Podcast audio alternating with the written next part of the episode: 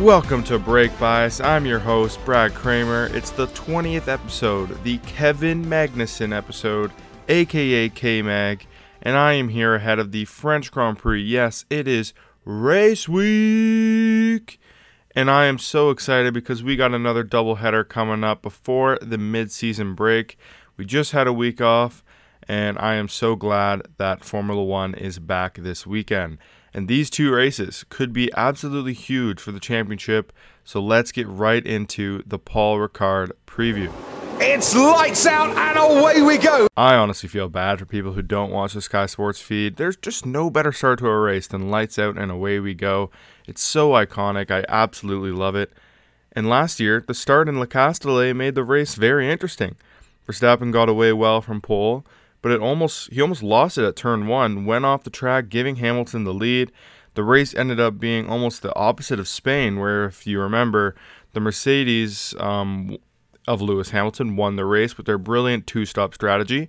This time, Mercedes they opted to stay out and do the one stop, and it ended up costing them with P1 with Hamilton and P3 with Bottas as both Red Bulls took those places in the dying stages of the race because of their two-stop strategy. Verstappen won the race, and I believe that was before he won the doubleheader in Austria. So it was kind of the start of a huge run for Verstappen, and it was in the middle of a run for Red Bull because that was just after Monaco and Azerbaijan, which was won by Verstappen and then Perez. So at this point of the season, Red Bull was looking absolutely on fire. And that is not the case in this season, as Ferrari just came off of two straight wins, Sainz Leclerc. Can Ferrari keep it going and do what Red Bull did last year? We'll see. But that 2021 race, I always remember, um, speaking of the strategy, I always remember Bottas just furious with the team after the race, saying that they never listened to him and that he told them it'll be a two stop strategy. And my heart broke for Bottas that day, honestly, because it was it just brought back all of those uh, Valtteri, it's James jokes back because he he did get shafted quite a few times at Mercedes in favor of Lewis Hamilton. But nevertheless, um, an- another thing to note uh, from last year's French Grand Prix was that it was arguably the worst race of the season for Ferrari. Uh, they struggled massively with tire drag, and both drivers finished out of the points, way off the pace. Charles Leclerc finished P16, and I believe he had no problem reliability wise. P16 for Leclerc, that is awful. Um, I don't think that'll be the case here at all, but I'll leave my prediction for Ferrari until a bit later. Let's talk about the circuit a little bit first. Uh, historically, the French Grand Prix has been dominated by Michael Schumacher with eight wins at a single event, uh, which is tied for the record with Lewis Hamilton at the British Grand Prix and the Hungarian Grand Prix. However, all those wins were at the Magny-Cours circuit. The actual king of Paul Ricard is Frenchman Alain Prost. Since 2018, F1 returned to Paul Ricard for the foreseeable future, and it is one of the tracks fans have typically been critical of because, well, the races, kind of like Spain, are a bit vanilla. Um, but this is a different year. You know, Azerbaijan has typically been crazy for years. And so far, it was one of the weakest races of the season, let's be honest. And meanwhile, like I said, Spain, typically a vanilla race, was pretty epic this year. So who's to say Le Castellet won't be great? Uh, we have Ferrari on the up and Mercedes a dark horse for the race. Um, it could be a three-team fight for the race win, something we really haven't seen.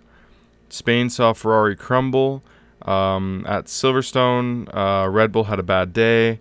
In Canada, it was close, but Mercedes was just a bit too far off the pace. Um, and every other race has just been Red Bull and Ferrari, really. So we could finally get six drivers on the pace for a race win, and that's an exciting prospect.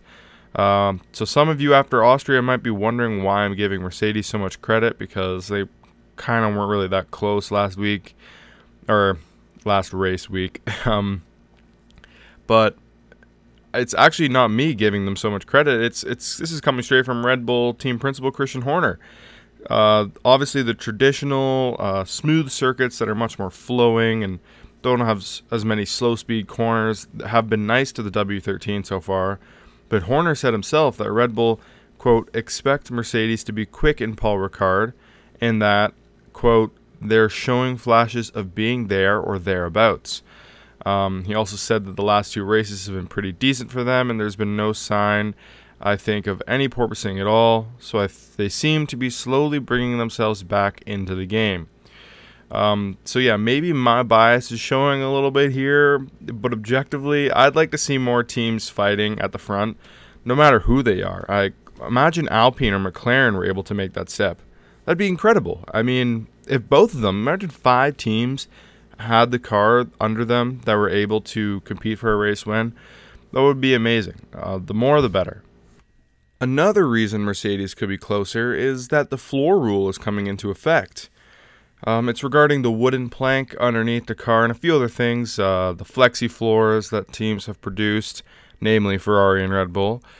And I think I reported that this was coming into effect for the British Grand Prix, um, but that was incorrect. The rule is actually coming into Le Castellet. Um, so I apologize for that, but now we might finally see a small change in the pecking order.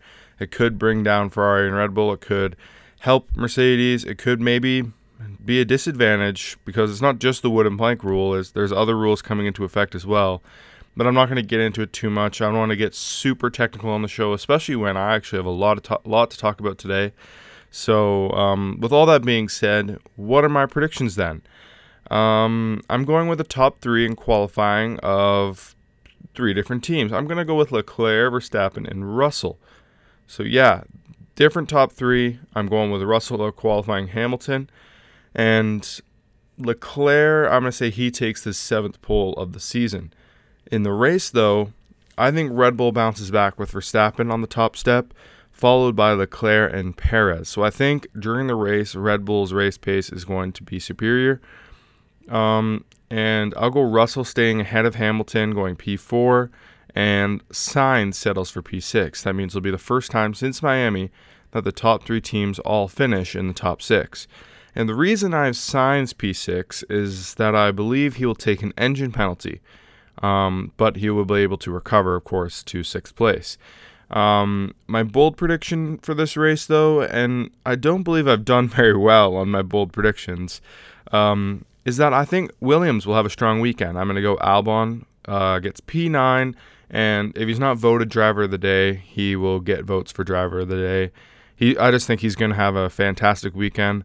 Um, I think this will be the first weekend Latifi has his Williams upgrades.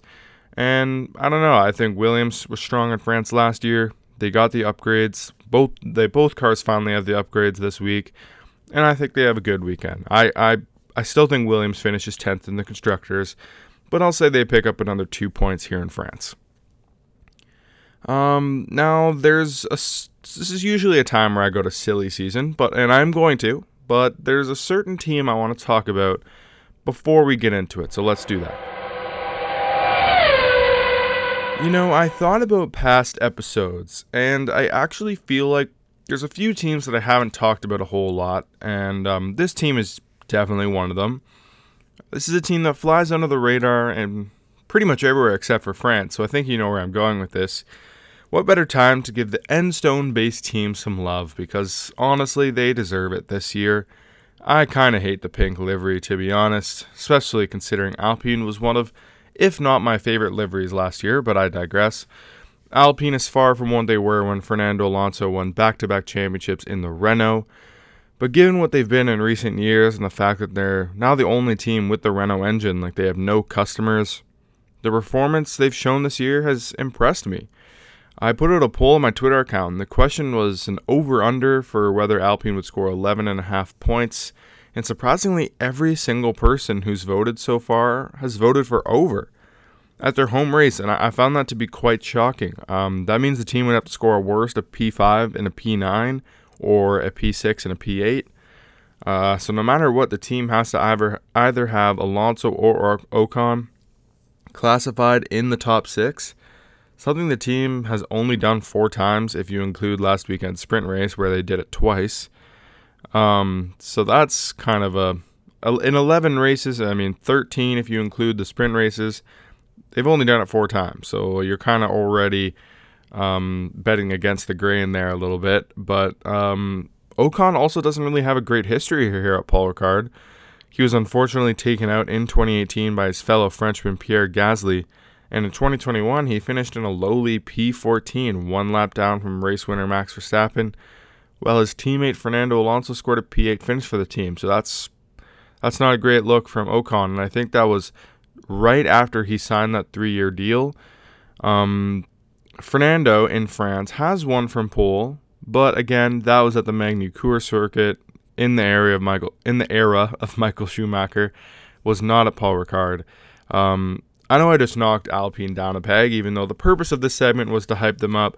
I just wanted to point out that I think everyone saying that they're going to have a driver in the top six is, is going to be difficult, uh, considering they're a clear fourth best in my eyes. So you're kind of hoping for something crazy to happen up front, and that has been happening a lot lately. Like I said, it's hasn't happened since Miami that the top six all finished in the top six, or the, sorry, the top three teams all finish in the top six. Um, but I, I imagine, I imagine Alpine's goal this season was to be as good as they could possibly be. Of course, that's what every team is striving for, right? But realistically, I think they have to be happy with fourth place. And for anyone saying, "Oh, what about McLaren? You're writing them off. They're tied right now." Um, I think given the performances of their drivers um, and the bad luck Alpine has had, especially Alonso, Alpine should be well clear of McLaren at this at the moment. Um, McLaren has had higher highs as they're the only team outside the top three to score a podium. With Lando finished P3 in Imola, um, the P5 and P6 finish in Australia was was brilliant for McLaren, but the lows have been extremely low for them as well. Like in Bahrain, just an awful disgrace of a car, finishing P14 and P15 way off the pace, and pointless finishes in Miami and Canada. Um, if I had to guess by the end of the season, based on what we've seen so far, Alpine's going to find themselves with over 200 points by season's end, while McLaren, I, I don't really think it's going to be all too close. They're going to be 40 ish points off of them. Um, and I also think Alonso is going to break that Lando Norris kind of stat. I think he's definitely going to be on the podium at some point this season as well. Um, and kind of in this debate with the Alpine drivers, and since we're mentioning McLaren as well, I want to show Tomo F1 for a moment. He's an F1 content creator on YouTube who had an absolutely brilliant take regarding the performance difference between Ocon and Alonso. So while Ocon has had a solid season, with 52 points to Alonso's 29. And, you know, a lot of people have commended Ocon for outscoring the former two time world champion. Well, I guess he is a two time world champion, but anyway, you know what I mean. Um, most would say that Alpine has had the better car than McLaren, yet Ocon hasn't had near the bad luck of Alonso and sits 12 points back of Lando Norris. And you almost can't even gauge Alonso versus Ocon in terms of points. So that's why comparing to Lando almost makes a little bit more sense. Alonso has had like half the races because of his reliability. I think through 11 races, he said six races where something came and affected his result. That is awful luck.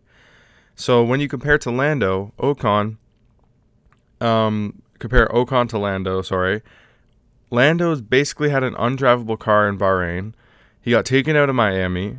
McLaren was shocking in Canada for whatever reason. And he's dealt with tonsillitis. If you remember that, I don't, I don't know how much that really would have affected his result, but it's worth mentioning. Um, Ocon has had to start from the pit lane once in Imola, didn't recover to score points. It's a, it's a tough track to recover to score points from that far back. I actually think he had a solid race, but at a certain point, you just you just run into a DRS train that a lot of people were struggling with. So that that was a tough one for him. Um, and then he had the breakdown in Silverstone. That's that. Those are the only things that have happened to Ocon so far this season, and so you could argue that Ocon has actually dealt with less issues than Lando Norris, but still finds himself behind. And I think pretty much everyone would agree that Lando is probably a better driver than Ocon. I think some people consider Lando to be a potential future world champion. Um, so it's not like we're saying, oh, Ocon should be outperforming Lando Norris. Like if they're in the same car, like no, it's the fact that Alpine has had the better car, but Lando is still like doing better than Ocon is. So really, even though Ocon has been consistent, has he really been that great? When you see someone getting more out of a worse car um, by 12 points as well, and you could say, like we kind of just mentioned, that Norris has actually had more issues with his McLaren than Ocon has with this Alpine. Um, so I guess the argument really is that Alonso was in that same situation and actually had some reliability. Would he be clear of Lando Norris? And my answer is that I think so, and that is also what Tomo said. So that was an absolutely just brilliant note from him, and it gave me just a completely different perspective of Ocon's season so far because I've seen some people say that he's had one of the best seasons, but also to give some others have just given him no credit. And any time that people just kind of didn't even like, even in the Austria review, people were talking about how great of a race it was for Mick Schumacher, and um, obviously you're going to talk a lot about the front runners like Leclerc, who had a brilliant race. Um, but no one was mentioning Ocon, and I was like, man, like P5 is a great result for him. But I think when you think about it, that's where his car should be, right? You, you don't say you don't think the Haas should always be in P6, but if there's no Ferrari and there's no Red Bull, or sorry, like you know what I mean, there's no Sainz and there's no Perez, so there, there's one one missing from each team the Mercedes are going to be in there, and then the other Ferrari and the other Red Bull. The next best car should be the Alpine, and Ocon dealt with no issues, so he finished exactly where he should finish, right? I think that's kind of where Tomo's coming from, and I think he's right. So maybe I got to chill a little bit on the Ocon hype, but I still think this he he's proven that he deserves to be in Formula One by now. He missed a uh, season in 2019, and the the performances that he's put together so far this season with Alpine have been commendable. They might not just be as good as some are making it out to be. The fact that he's outscored Alonso. Okay, I've broken that down. But anyway, I I, I want to predict a little bit what Alpine is going to do in the French Grand Prix. I didn't mention them in my predictions, because I don't think they're going to be on the podium by any means.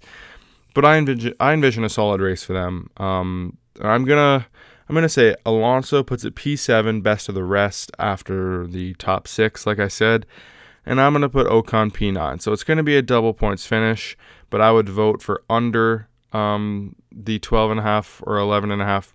What did I, what did I even say? it was 11 and a half points. Um, that's only eight points for P7 and P9. Um, but I believe it's going to be more points than their championship rivals, McLaren and Alfa Romeo. So I think that's still a good good weekend for Alpine, and it's not a max result, but it's almost pretty close. So that's that, that that'll be the last of me talking about Alpine on this episode, but they're a team that I'm going to try to mention more often, as well as teams like Alfa Romeo um, and Alpha Tauri and Aston Martin and even some Williams. Um, I don't want to leave the midfield in the dust because the midfield has actually been very interesting this season. Um, but anyways, let's talk about silly season now.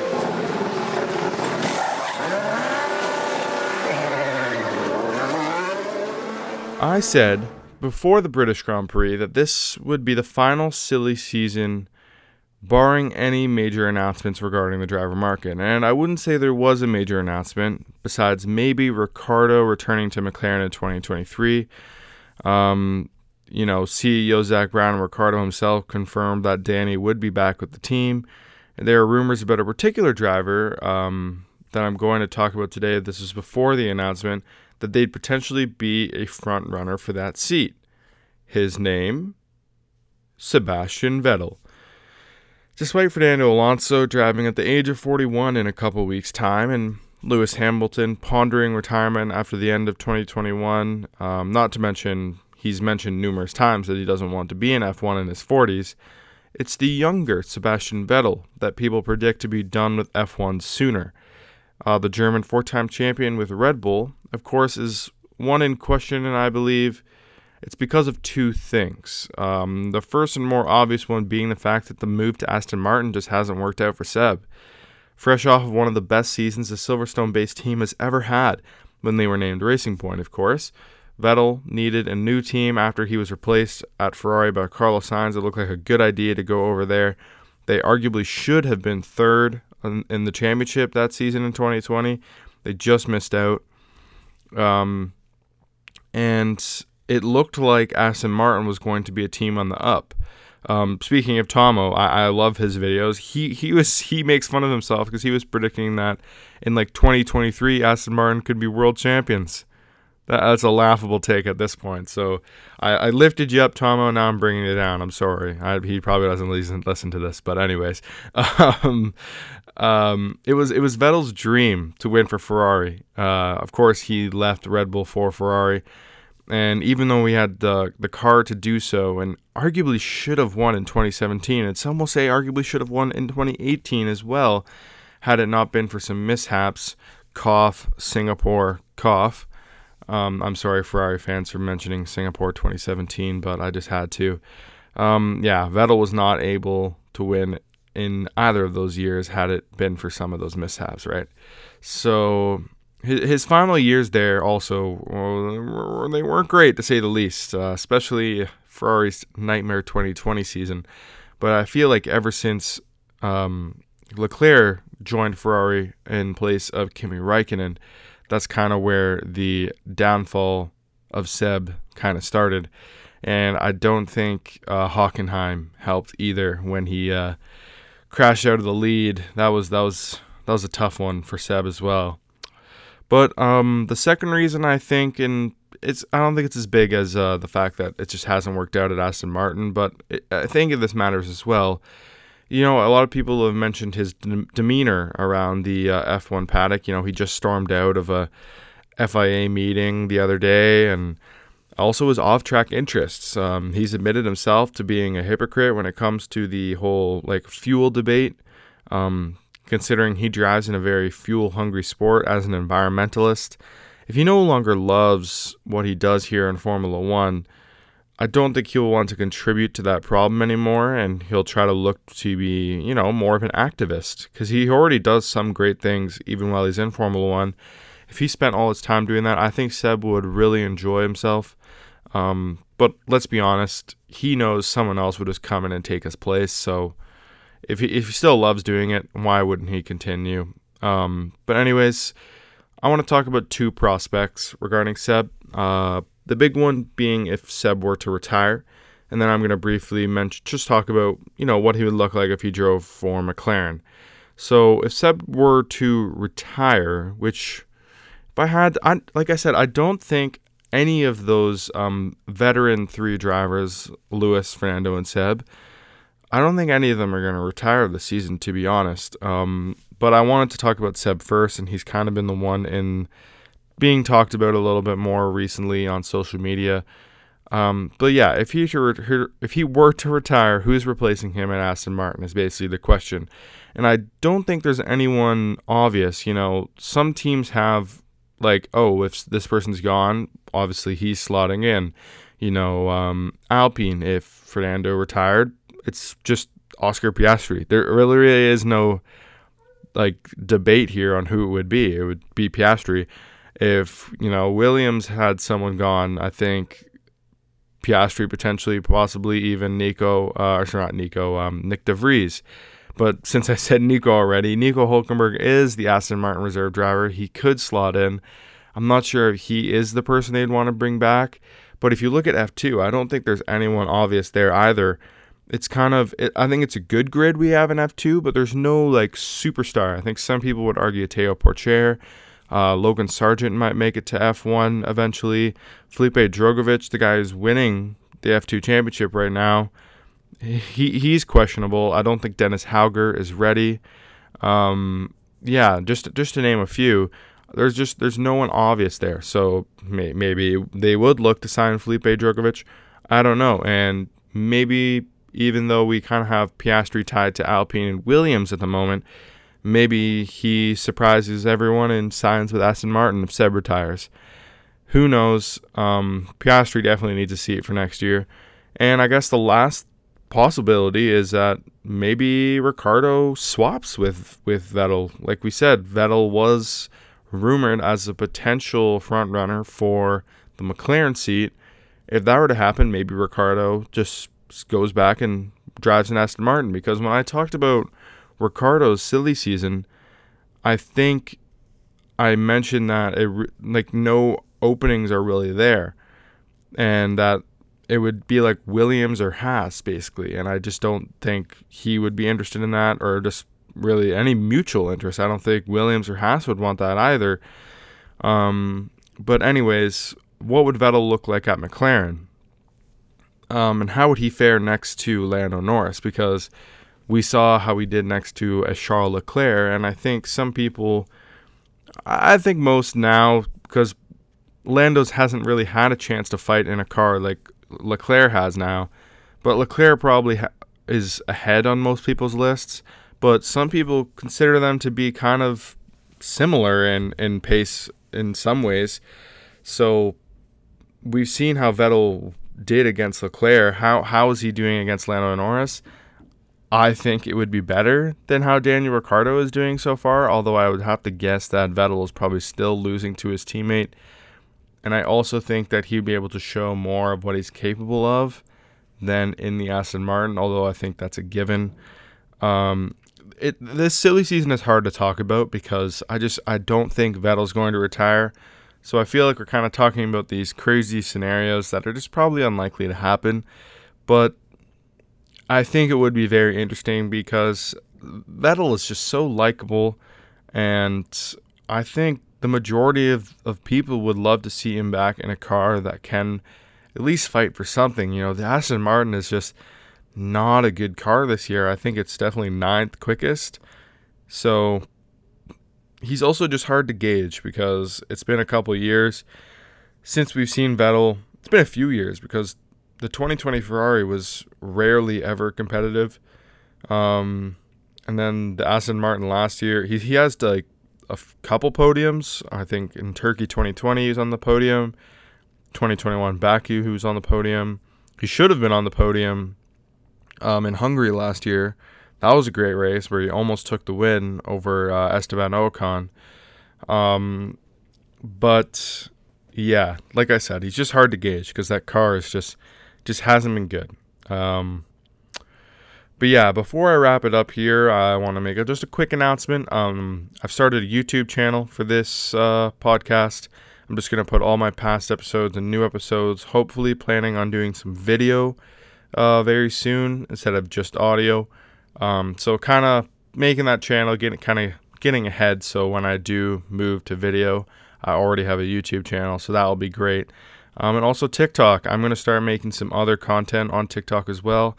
I'm going to keep doing podcast clips on there, but I think I'm also just going to uh, make some other content, and I'm going to hopefully look for someone who actually wants to uh, maybe join the podcast as a co-host or at least on TikTok making content um, on there because I think that is a great place to kind of market the podcast. So I would say those are just some small announcements, things that I'm working on. Um, and the website is still in the works, so you can look forward to those things. Um, so that'll do it for the K Mag episode of Brake Bias. I'm your host, Brad Kramer, and I'll be back with episode 21 next Monday after the French Grand Prix.